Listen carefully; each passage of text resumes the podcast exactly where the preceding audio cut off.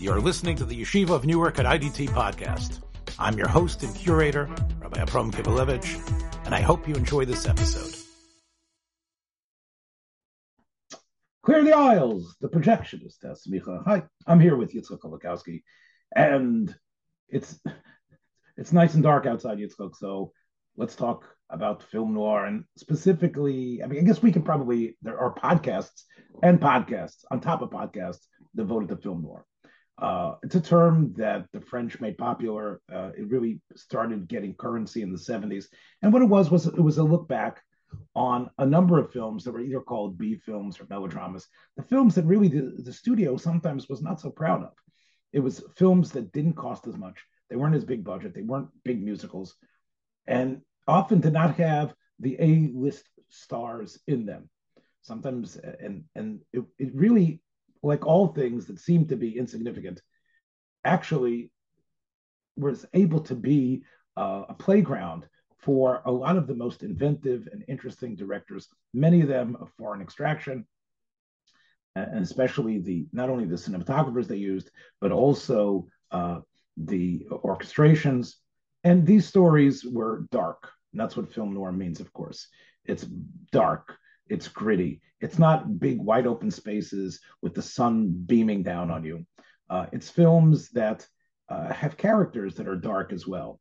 But it isn't just your typical Snidely Whiplash, uh, Dudley Do Right, good guy and bad guy. Really, it, often the villains, although they weren't pieces like that sort of lionized or wanted us to sort of relate to the, um, you know, uh, the extravagance and sort of sexiness of of the gangsters, like you have Little Caesar and other films like that, or to get caught up in the emotional wallop that uh, actors like Cagney uh, was able to bring to the screen in his portrayal of gangsters. But rather, these were characters that were flawed, characters that had an ugly side, a seamy side, but also very positive sides. It was these characters were more realistic. They weren't drawn in necessarily the same ugly or lurid or fantastic colors that other characters were. They were, in other words, shades of gray. And that always matched the whole film noir milieu. Much of these films were filmed at night. A lot of these films, the story even begins as the credits begin to roll. There isn't necessarily this huge fanfare to make these films start, but as the credits roll, you already see someone running, someone moving the steps are happening. It's a film that really, these films really give you the idea that you are dropping into life. And life is not what Hollywood tells you it is, the other Hollywood. It's not necessarily the, the weirdness of, you know, of, of, of, of what later be the science fiction genre. It's also not the, the incredible uh, optimistic aspects of many of the musicals and it's not even the the the intense soap opera aspects of some of these other films. It really is, in many ways, somewhere in between. And sometimes it's messy, and you can actually see characters who make mistakes, characters who are pretty much like you, who might have made that one mistake that lead them to uh, an ending that you wouldn't want to happen to you. But you could see that could easily be yourself there's a lot of debate, Yitzchak, about what is film noir, and does it there need to be a crime? Can it be? Can a color film be a film noir? When did film noir? When did that era end? It's almost like this used to be nobody's baby, and all of a sudden everybody in the world wants to jump on it, and it's it's like this is this is oh this is what we need to extol about. Films in the 50s that won the Oscar, like Around the World in 80 Days, The Greatest Show on Earth, even from here to eternity. No one cares about them that much. But it's these little films, whether it's Edgar G. Ulmer that you mentioned the other night, or some of Michael Curtiz's, or um, uh, uh, Sam Fuller, these directors, uh, some of them who never won an Oscar, but really were standouts in this genre, which is called this dark aspect of film and I and again, as I say, I, I, to me there are certain films that are perhaps uh, the apogee of, of, of what film noir are. Um, a couple of them spring to mind. The Maltese Falcon is is one. Um, Spade is obviously not a great person. Brigid O'Shaughnessy is obviously also not a, a typical uh, evil person. Even Sydney, even Sydney Greenstreet, Peter Lorre are able to show a lot of, in a way, it's not clear. Of course, they are the heavies and the villains, but that doesn't necessarily mean that anybody is good in that film. Of course, that's John Huston's um, film noir. You also have um, Billy Wilder's uh, Double Indemnity, where you have uh, Fred MacMurray plays a character that is clearly is given into his inner demons, but is pretty much like you and me. His I don't think Fred MacMurray has ever been better in any film when he play as he plays the villain, so to speak, but also the hero in this film. Edward G. Robinson, sort of a hero, sort of a villain in that film. And even Barbara Stanwyck, who is the obviously considered the most evil of them all, she surprised, refreshingly, surprisingly talks about herself and says, "Yes, I'm evil, I'm bad." Not like a, a Republic serial villain who just wants to, you know, be evil and laugh about it. A person who's evil and hates themselves for it, uh, and can therefore be sympathetic. So these uh, classic uh, noirs that I'm talking about that really sort of really develop almost uh, exponentially during the 50s. And now we look back at them, and people like Eddie Muller and others uh, have a career um, pointing to them and t- telling about them. Um, we want to touch tonight on some of them that you might not have necessarily classified as noir, but I think are. And I want to talk specifically about a director who I haven't been mentioned yet, and we haven't really talked about him yet, despite the fact that we always try to have a Jewish slant on whatever we're doing, and that is uh, the director Otto Preminger. Now, Otto Preminger was born in Vizhnitz. Um, he lied a lot about where he was really from, but everybody knew that he was a Jew, and everyone knew that um, whether he was escaping Nazism, he definitely was escaping um, the the terrible life that the Jews were subjected to in Europe. And he came to the United States, and just like Billy Wilder and many other uh, Jewish emigres, uh, became extremely successful in Hollywood uh, producing, I guess, the film that really made his name, although he made some earlier films in the 30s. He was an assistant director and showed tremendous competence, did some acting as well, I believe, um, was Laura, which uh, starred Dana Andrews and Gene Tierney. And this was a film that um, was a surprise box office hit. It was a tremendous smash. In fact, many people consider it the best film noir of all time and it really is about a murder that really didn't happen. And again, I'm sort of giving some stuff away here. Um, and uh, even uh, and Preminger uh, really enjoyed making the film. And, and, and to my mind, uh, a lot of the things that Otto Preminger did from 1944 on till I think his last films that were, I think, in the in 1970, or I think I think Bunny Lake is missing. I think that might be one of his last films, or Skidoo. These are some films that he made towards the end of his life. They all have a certain aspect of not only surprise, which Laura, of course, has, but also of what I think is the main nakuda, the main point of film noir, which is balance. That it's not good or bad, but somewhere in the middle. And as as just like in Laura, which of course was he made his name with Dana Andrews' obsession with this dead woman is strange. It's it's it, it, he's in love until of course Gene Tierney ends up being alive, but it's something that's weird and almost kinky. It's yet realized as a, a tremendous romantic connection to someone who's not even there. Um, he's able, Preminger, I think, throughout his career, to deal with themes and be able to really surprise the audience with where he's going.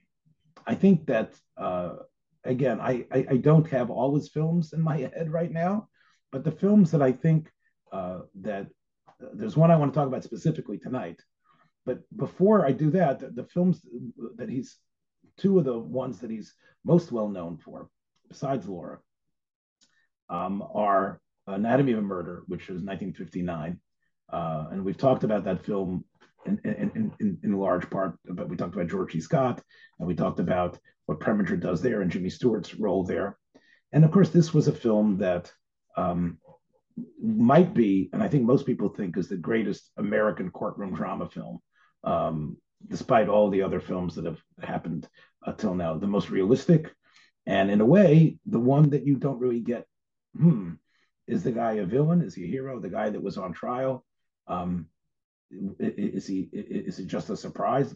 Is, was he justified in, in in killing the owner of the bar because his wife seemed to have been raped? Was his wife really raped or not?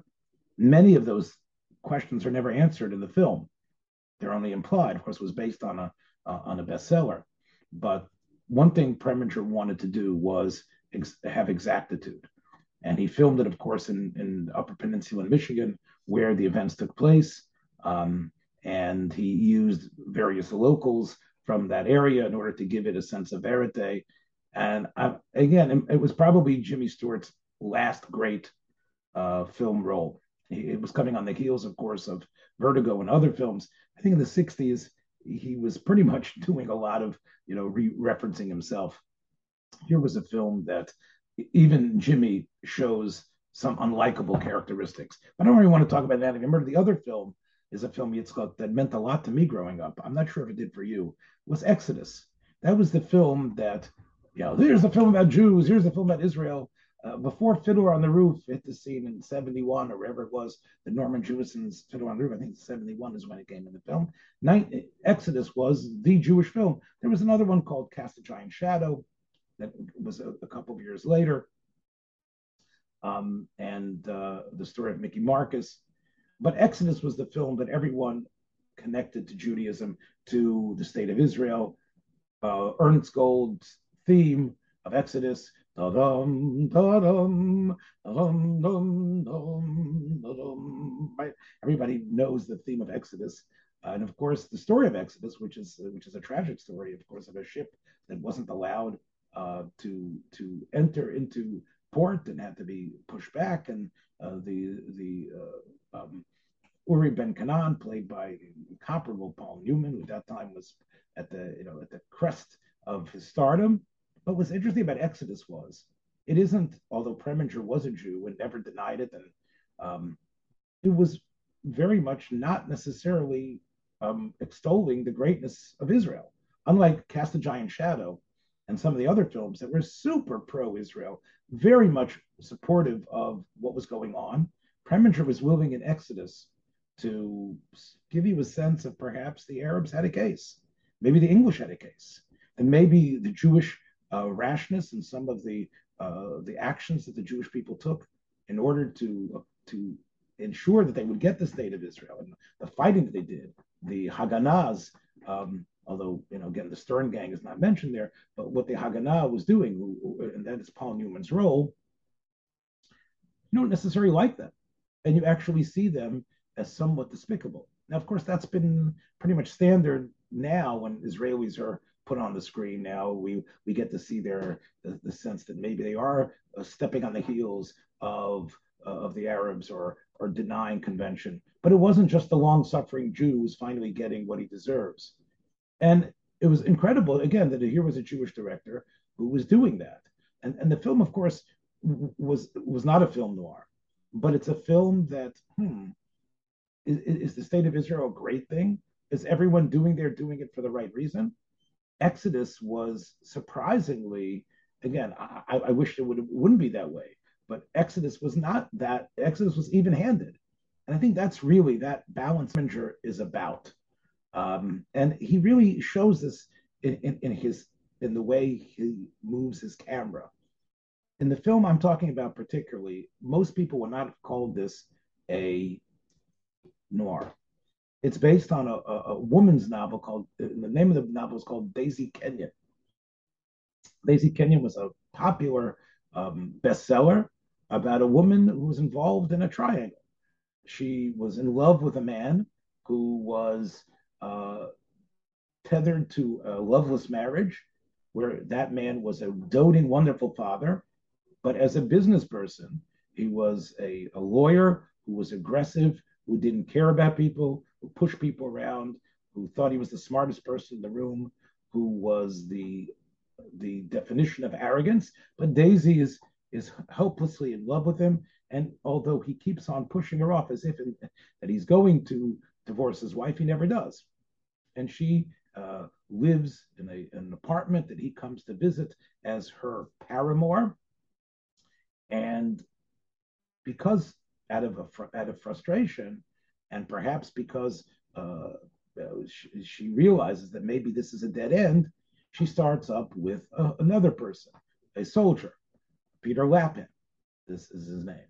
Um, and uh, the, the, the soldier uh, is someone who has just returned from World War II, someone who has lost his wife before even World War II, who seemed to sign up in order to forget his wife, a person who was haunted not only by the uh, tragic death of his wife years before, but also by the horrible things that he had to do as a soldier. And somehow he pushes himself, this soldier does, this highly decorated soldier, onto Daisy. And in a state of inebriation tells her how much he loves her and in a way causes uh, it pushes himself into this relationship. She of course marries him but still is in love with this other fellow. And that's this this triangle sounds like typical feminine at that time or women's flicks not necessarily not what a film noir should be about nobody is shot, nobody is killed, nobody there's nobody that who, who has somehow committed a, a crime and therefore um, like you know, needs to is trying to cover something up. There's nobody who's in a relationship that's necessarily um, going to lead them to the hoosegow. Yet this film was d- directed by Preminger totally as a, as a noir.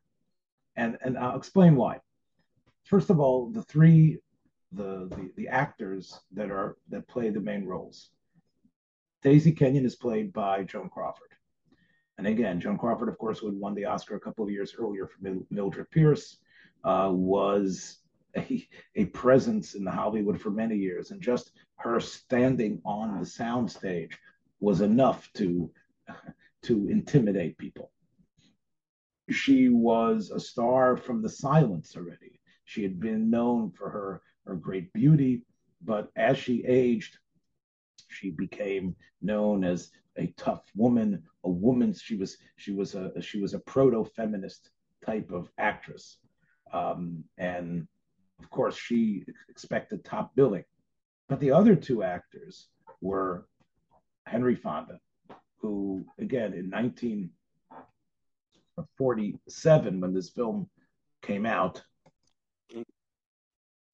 Fonda had, had already starred um, as young Abraham Lincoln.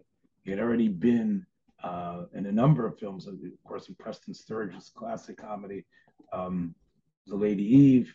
He had been uh, the star of, of many vehicles, yet he gets really third billing here. The second, uh, the second billing was someone that Preminger helped make a star in Laura, which was Dana Andrews.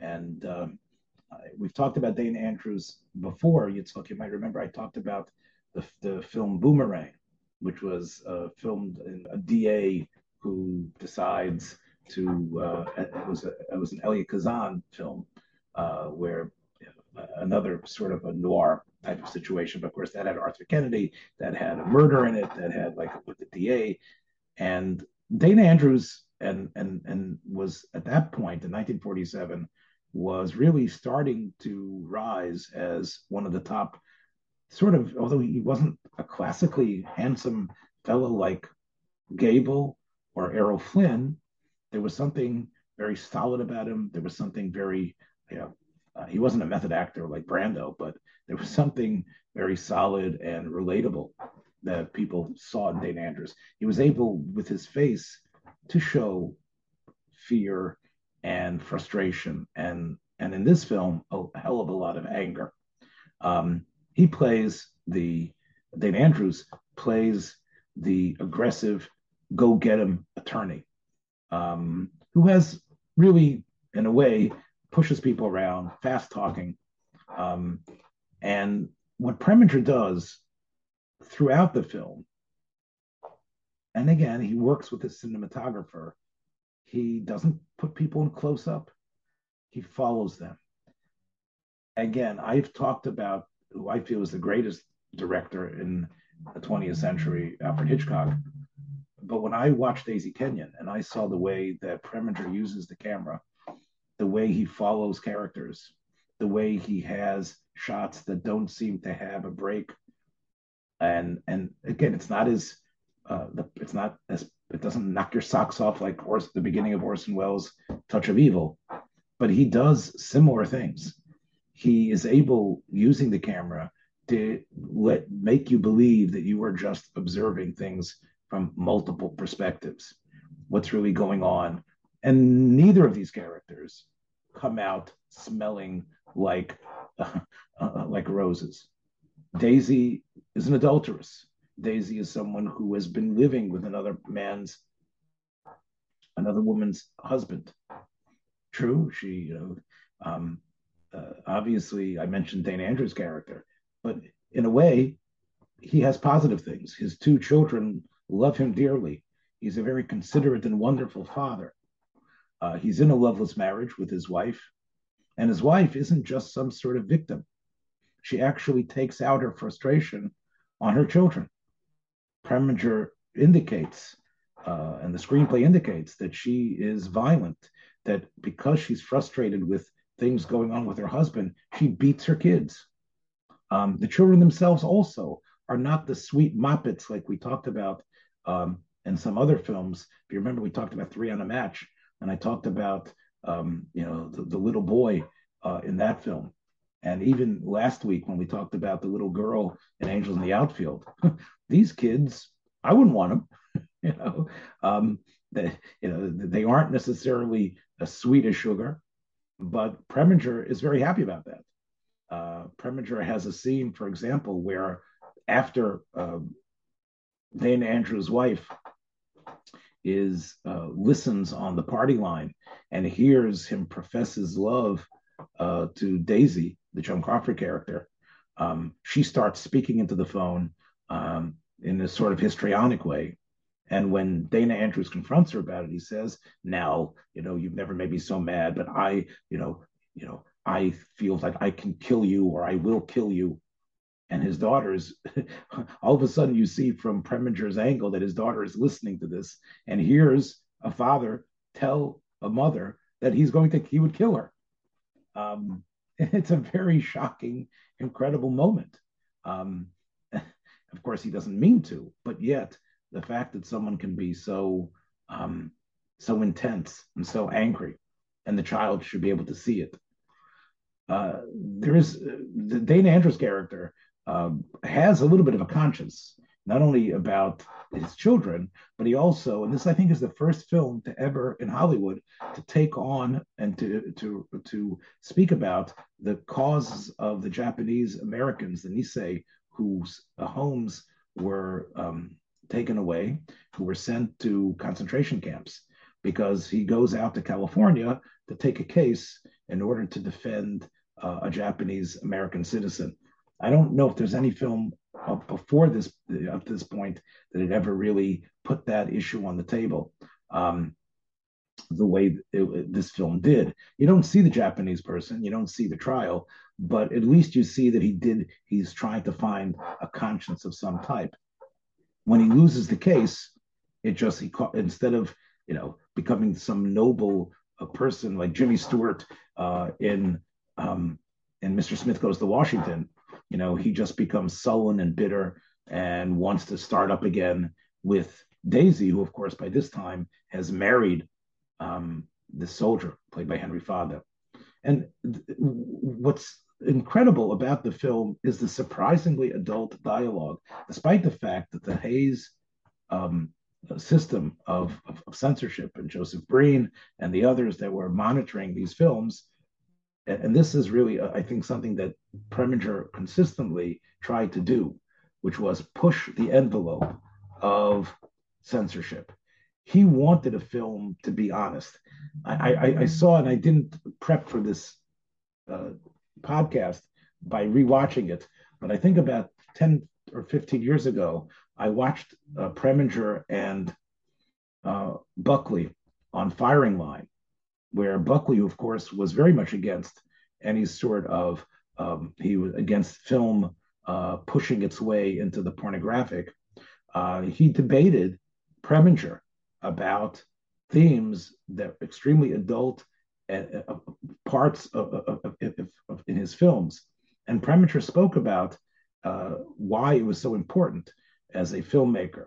Um, not because he felt that we needed to throw lewd scenes at people, but because film had to more than just approximate what real life was. And and in Daisy Kenyon, although you know it's a you would say it's just a typical film, they talk very freely and openly. They don't necessarily use what we would call you know the the illegal words, but you definitely have an affair. You definitely have people talking. Um, again, beating their children. You, you are you you have a film that is realistic. You have a film that, despite the fact that the, the censorship clamps were on there, in many ways, when you have uh, Fonda and uh, Crawford talking, they each say we probably don't really love each other, but we're using each other. He, he's the rebound for her, and she's the rebound for him. And they both need each other because they're both in pain. He's suffering through nightmares. She represents, in a way, uh, a way that he can somehow remake his his life before with his wife that died. He knows that she still is in love with the Dana Andrews character, with Dan, Dan O'Mara, whatever his name is, the you know the, the name that they give him. Dan O'Mara sounds very much like Dana Andrews. Um, and he knows that he's only there because because he's he's stuck in this other marriage. Uh, again, Fonda ends up really, in a way, becoming sort of like the hero in this film, but not before uh, the film takes you into a lot of places that you don't expect. There's even a courtroom scene in the film um, where um, you know the his wife files for divorce, and you know there's a there's a district there's sort of like a prosecutor or the defense attorney not really but because it's divorce court it's not really prosecution uh, but there is a scene where people are called up to to to swear, and the best friend is up there, and there's uh, there's cross examination, and you would expect it to lead to some denouement, but really what Preminger does is he pulls the plug on this right in the middle. Uh, the Dan, the you know, Dan says, "No, let's just stop this, uh, settle. I don't want her being attacked on on on on the stand." So instead of Crawford going into paroxysms of tears and having some big dramatic uh, finish, he actually stops the courtroom and they go into the chambers and they just start talking about settling the divorce like like it would, would happen probably in a normal case. And actually preminger has the characters say well we're going to stop all this. This is just a bunch of this is a bunch of this is just show uh, for the audience. Because that's the way normal divorce procedures usually usually happen usually happen like that they don't usually end up Another thing I want to talk about why I think this is such a brilliant noir film is its use of music. You know, the uh, uh, I talked about the the various uh, European composers who were so important in in noir film. In, in this film, a Jewish fellow who was the composer has hardly any music. Whenever Dan O'Mara and Daisy Kenyon are together, whenever Dana Andrews and Joan Crawford are together, it's musicless. The music is reserved for in her married life when she attempts to perhaps find some happiness. And that's a very instead of having this this melodramatic uh, music really telegraph to you what's going on, you could tell that this is um, you know, people who who have lust for each other, but probably aren't good for each other, who probably aren't meant to be that way. Um, and I think it was a very uh, it was it's a hop for a director when he wants his music, how he moves his camera. It isn't just like Ed Wood deciding, okay, let's just get Tor and, and, and Elvira and let's just get put everybody there and go. You can see how carefully structured uh, uh, Preminger was here in this film. And uh, although, as I said, it, it's sort of you know, it, perhaps there are people that are not won't be so happy about the way it ends, but I think it actually uh, it actually comes together uh, very nicely, and it's it, it's extremely watchable. And even though it, I, if someone would ask me, is this what you want? You want to watch a film about about a triangle? I, you know, yeah. Uh, I'll tell you, in Preminger's hands, I think it, it, it's it's incredible just to see the quality of what he's able to do. Um, and I would say, so this is going to be a little bit your segue here, that he saw in Dana Andrews quite a bit, and he, of course, he used him in Laura, he used him in Fallen Angel, uh, and I think you know, writing all these successes, I think Dana Andrews in the '50s was someone that was turned to you know quite a bit as um, along with John Dall and others, as if we could, you know, he should be our leading man. And I also, of course, want to mention when the sidewalk ends, which is where you know, Dana Andrews plays a character also driven by anger, uh, anger with his parent, his parents being a, his father being a criminal, and he actually is is a violent person towards all criminals, and he ends up killing a criminal uh, accidentally and then trying to cover it up. Um, so Dana Andrews was, I, I think, very much uh, indebted to Preminger. And I know that you've got a film where Dana Andrews um, uh, was was the star, and in many ways, I don't know if he carries the film, but it's crucial for uh, that. Worked with Preminger in Laura as well, so mm-hmm. he had a long history of, of, working with him. They say Raksin he got his start actually uh, helping Chaplin compose the music for modern times because Chaplin tried to style himself as a composer, but he really had a lot of ghostwriters helping him. And uh, right, he when, although although I think people say he is the he wrote Smile. Um, Raskin and others really helped him put the notes down. I think it was more like Chaplin's let it sound like this, but he, yeah, I think you're correct. Raskin was um, was the true the true composer while uh, Chaplin Dana Andrews sort of started. You know, when you mentioned Dana Andrews, and it's a movie that also you can ask, is this noir? Because usually noir is not horror, not science fiction, not fantasy, but the um, the, the the person that we're we're talking about here, the the uh, the director of the film who, who was uh, Jacques Tourneur, uh, Tournay, kind of straddled those worlds of the science fiction and fantasy mixed with noir. And this is maybe not as good as his earlier works that we had spoken about before, the Cat People and, and others, but he still managed to keep it. He wasn't able to do what he didn't do in Cat People. The one, the one thing that everyone wanted in Cat People was just like the Wolf Man that you had a monster. They wanted a monster in Cat People, and, and he insisted on not having a monster and really keeping it ambiguous and somewhat possibly even being, uh, you know, that's why it could actually be classified as noir. This movie, which is rele- was released as Night of the Demon and Curse of the Demon, um, depending on uh, the original uh, the original British form was was Night of the Demon, and then the the shorter, fourteen minute shorter version was uh, was Curse of the Demon. That was the American release, uh, released by Columbia Pictures, and uh, it's interesting because this movie.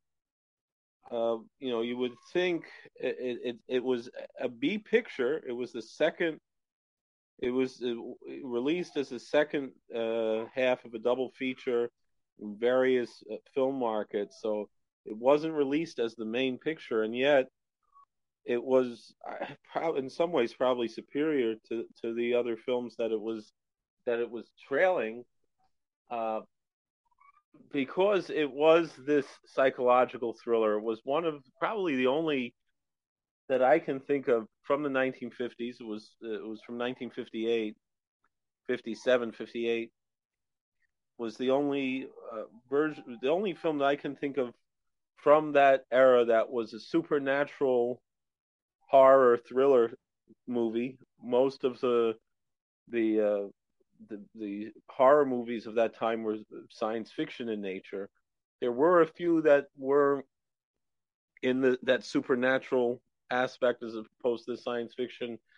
Uh, but this was, I, I, would say, by far the most superior of those type of movies of the 1950s, because really it wasn't supposed to be a movie that that had a monster. It was the monster was tacked on against against Tourneur's uh, yeah.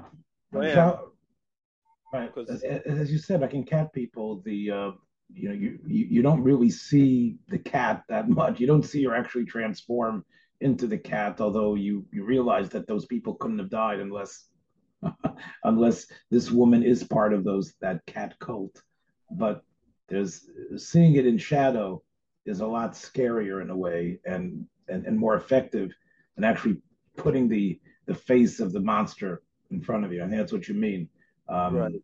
So in this movie, they they kind of tacked on putting a monster at the beginning at the end of the movie. You don't see it throughout the movie. It would have would have I think at least been more suspenseful if you only saw the monster at the end and you didn't you know it, it, it somewhat ruins it that you see the monster right away at the beginning and, and, and I, as i said to you before we started recording when i started looking at all the posters that that this film generated every single one has the monster as the most prominent aspect of it so anyone who was walking by this theater and saw the billboard, you will see the monster. It says, you know, you could you, you, obviously Tourneur was was was quite upset about that uh, because not only not only did it go against what he wanted, it was like that was the selling point. This is a monster flick, and you're going to see a monster that looks like this. So it was not the the people would go into the film not wanting to see a psychological drama. They're waiting for that monster and only, right? And that would be a whole different type of film goer than perhaps who Tourneur is, is after. But you're right. Look, even even Curse the Cat People and I Walked with a Zombie and all the films that he made with Val Lewton, those are not those are films where the artist had to work within the constrictions that the studio clamped upon them. And and I, I guess you're saying that Night of the Demon or Curse of the Demon is pretty much the same thing. You know, it, it had to be packaged as this, but if you really get, if you really bypass the packaging and and, and savor the film, what you have is not just a monster film or a horror film, but you have really a psychological film about belief, right? Right, and and it's really, it, in a certain sense, I mean, it reminds me of it's it's a it's a, a film that really brings out the starting of the Wiccan uh, cults that started really just around that time. 1954 was when uh, Gardner, uh, Gerald Gardner, started the uh, the Wiccan religion in in that area in in England. Even though he had been doing various practices before that, but he came out, you know, was Magala himself, whatever it is, to, to be starting a religion. And this uh, this character in the movie, and he's he plays a character named Professor uh, Julian Karswell, and he's he looks somewhat like uh, this actual you know historical figure of Gerald Gardner who was trying to, you know, start and then started a new religion in just around that time in England. So it, it, it, but this wasn't really presenting that he was starting a new religion the way which Wicca also didn't really consider themselves they but rather you know keeping alive some ancient form of wisdom that had been lost uh, but there there was no indication really that uh, Gerald Gardner had any malevolent uh, approach to life. Even they said that he did all kinds of uh, all kinds of uh, witchcraft to try to help England win World War II and fight against the Nazis using the same occult that maybe the Nazis were using on their side. So. Of course, uh, uh, of course, to make it work though in the U.S., you, we have to do the ploy of bringing an American into England, right? As as we've well, seen in some other that, films. That's Dana Andrews' uh, character is this American. Uh, uh, he's a a uh, a journalist, who de- who's who's there to debunk the, the to debunk this uh, this religious leader, right? He's there because he doesn't believe in this. He's a big skeptic, and he's and his that's his whole mission is to debunk uh, all of these weird claims that are being made about this this uh, rather innocuous seeming character of Karswell. I think that's what's really makes him the most frightening is that he has an extremely dark side that he wants to take revenge and he'll put on a piece of parchment, write some runes, and if he gives it to someone, then the demon will come and, and attack and kill the person. And uh, and we see that's what we see the beginning of the movie. So nothing is being hidden from that. We see that it works. We see that this other professor, uh, Professor you know, Harrington. Professor Harrington Professor dies. Harrington, he dies from the he dies from this curse uh, after he got this little piece of cloth and and then so Harrington's daughter meets Dr. Holden, um, and they uh, and there you have Peg. Now we have the love story here, where Peggy Cummins becomes somehow she turns to Holden as as as as and Dana Andrews here it plays the hero, right? In yeah. a way. Yeah. And he's supposed to perhaps expose or figure out, but then he comes to realize, correct, that that may and, and again you know without i think it's not, spoiling things to say that Karswell is actually is able to to slip the piece of paper with the runes on it that'll bring the demon into into Dana Andrews's pocket right? Right. And that that that was the whole thing. And he told and he warns him you know at this date and this time at midnight that's it you're to die and it was uh, and and who knows, you know, how much of that is psychological? You, you think about, you know, Jungian psychology of, you know, the psychology of religion, of how that works. Was was this a suggestion? I mean, we see a demon that attacks people, that kills people, and but is that really just an archetype of something that's psychological? That that this suggestion that this thing is going to kill you? Is that what does it, and that's what leads to it?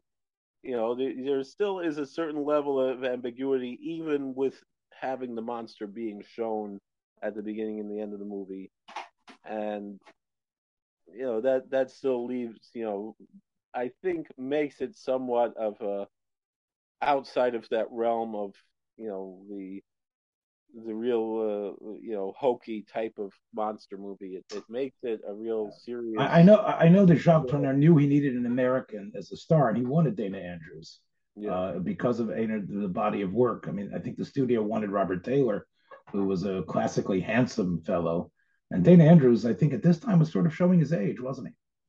I mean, he wasn't this. He he wasn't just this this young hunk the way he looked in, in Laura or even in the best years of our lives uh, he was already, you know, he was already. It, it, was an interesting casting choice. Do you think? Do you do you believe the film is?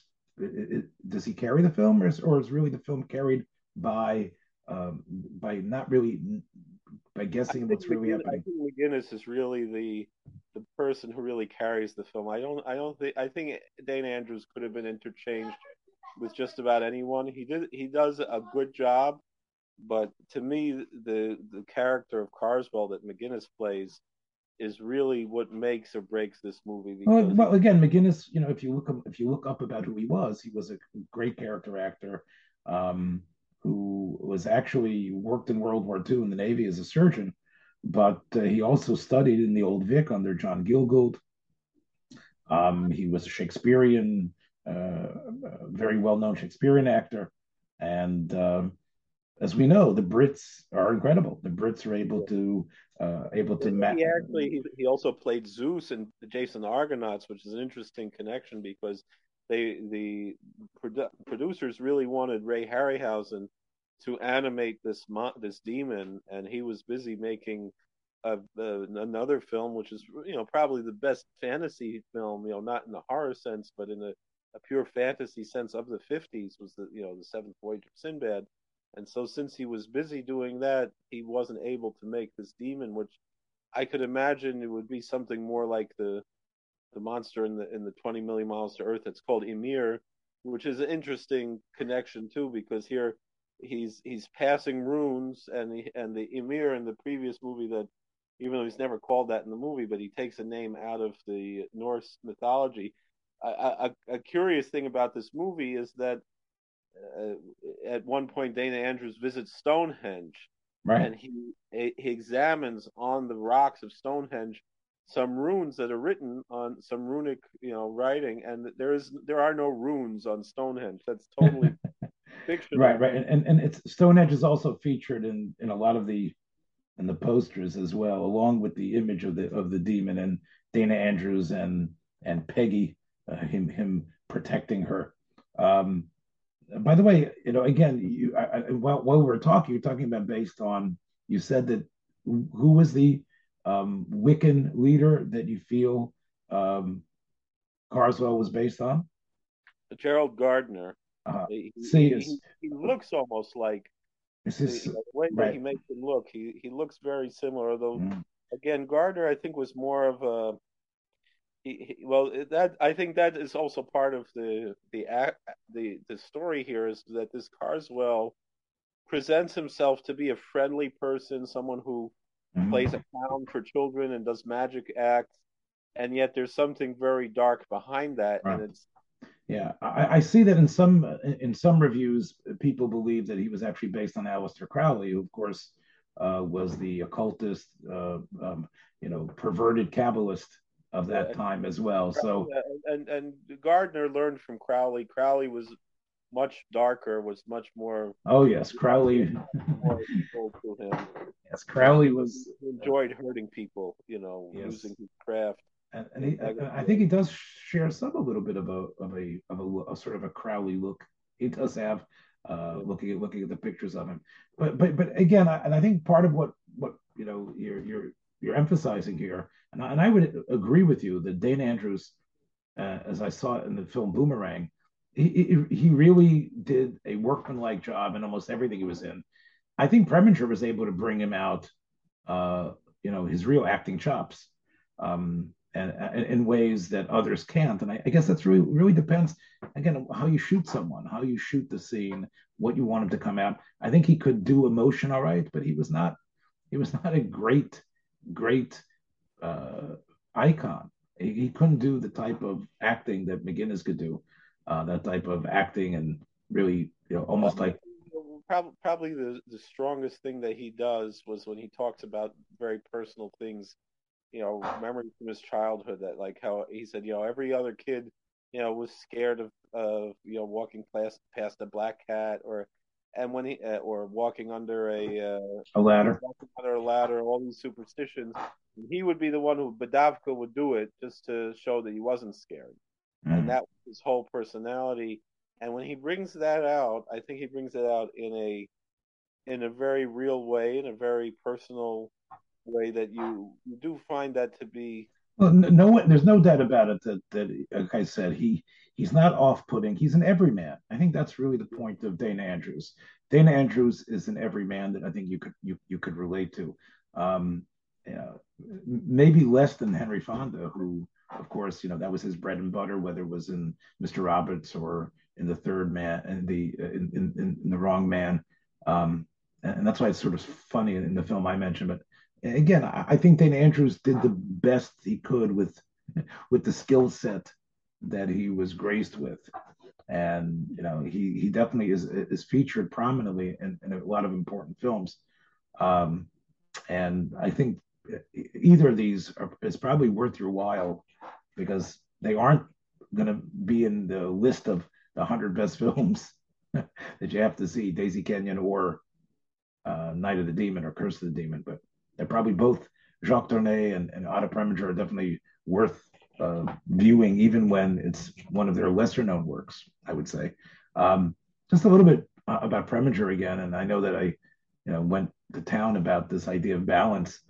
Uh, and it's too bad Tom Schabilla can't join us for this but Preminger was in the second season of Batman as Mr. Freeze.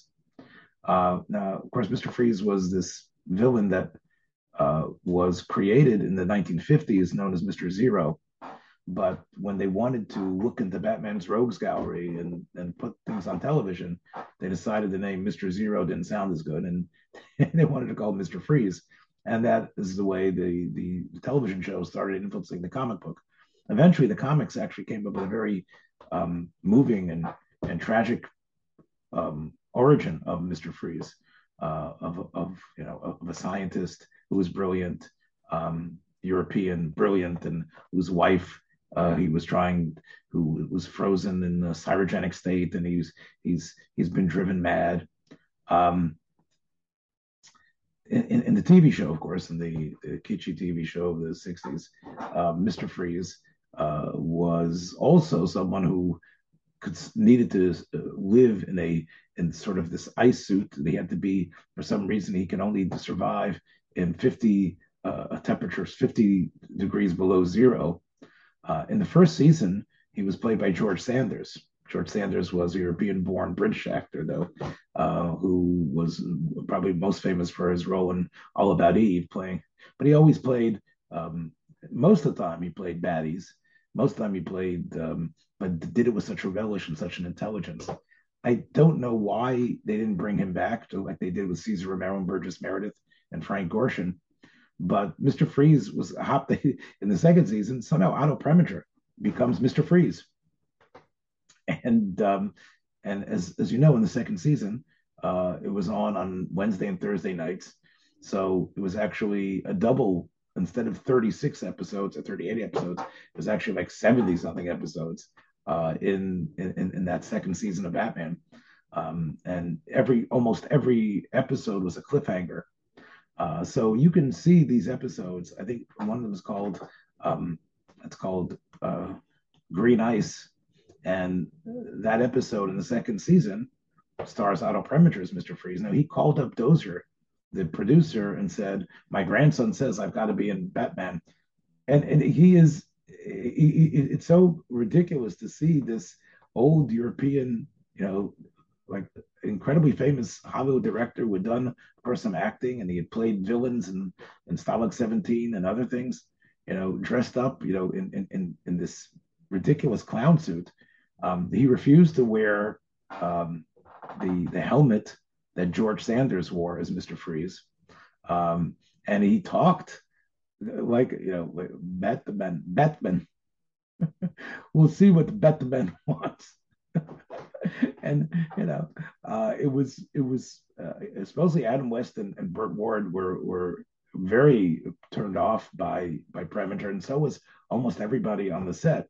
Um, and yet, if you if you if you decide to avail yourself of that program, uh, that two-parter, you'll see it's also about balance. It's really it's true. He wants to you know hold the city city hostage for a billion dollars but what he first wants to do is put Batman out of business and to indicate to the world, of course, through nefarious ways, that Batman is really out for glory, that Batman is on the take. Batman is not a hero, uh, that Batman and Robin are really not who you think they are. And I think that this, again, I, I think whether, I don't know if, if, if Preminger read the script before or had approval, but I think that's part of why he wanted to do it. I think he the, the obviously Batman is played for laughs, but I think the plot of a hero not really being a hero, a hero being exposed as a non-hero. In fact, what happens in this two-parter is he, Mr. Freeze, is able to sully uh, Batman and Robin's reputation to the point that they actually put they put the costumes away, and they say, no, yeah, if if if if, if the audience really doesn't see us as pure heroes, and they think that we're really just doing this for money and that that we're just glory hounds that that we shouldn't even be Batman and Robin. And to me, that is pure Preminger. you know, that's really what again, although he didn't direct it, he didn't write it. I think that's sort of what uh, you know, he sort of lived to do, which was to to puncture holes in these type of what you what your, your typical scenarios and to show that you know, things are not as colorful and clear as you think they are. Um, and um, I think that's you know he he really was able to turn you know uh, you know Batman into Bitman. I think that was that's again some, one of his lesser accomplishments. But I think for many people, uh, and I think it's probably for myself, the first time I ever saw Otto was probably in you know when I watched uh, that those those two episodes. Wait, wait, such so long ago. Um, uh, it, it's great, I think, when we can revisit things like this and and realize that it's that life is not as as black and white and cut and dry and colorful and and I think going back to these films uh, can sometimes teach us how to navigate through the gray period. So that's what I do, my friends. We'll catch you hopefully next time. Take care, everybody. Be well. Thanks for joining us for another episode from the Yeshiva of Newark at IDT Podcast. Be sure to subscribe on your favorite podcast app so you don't miss a single episode.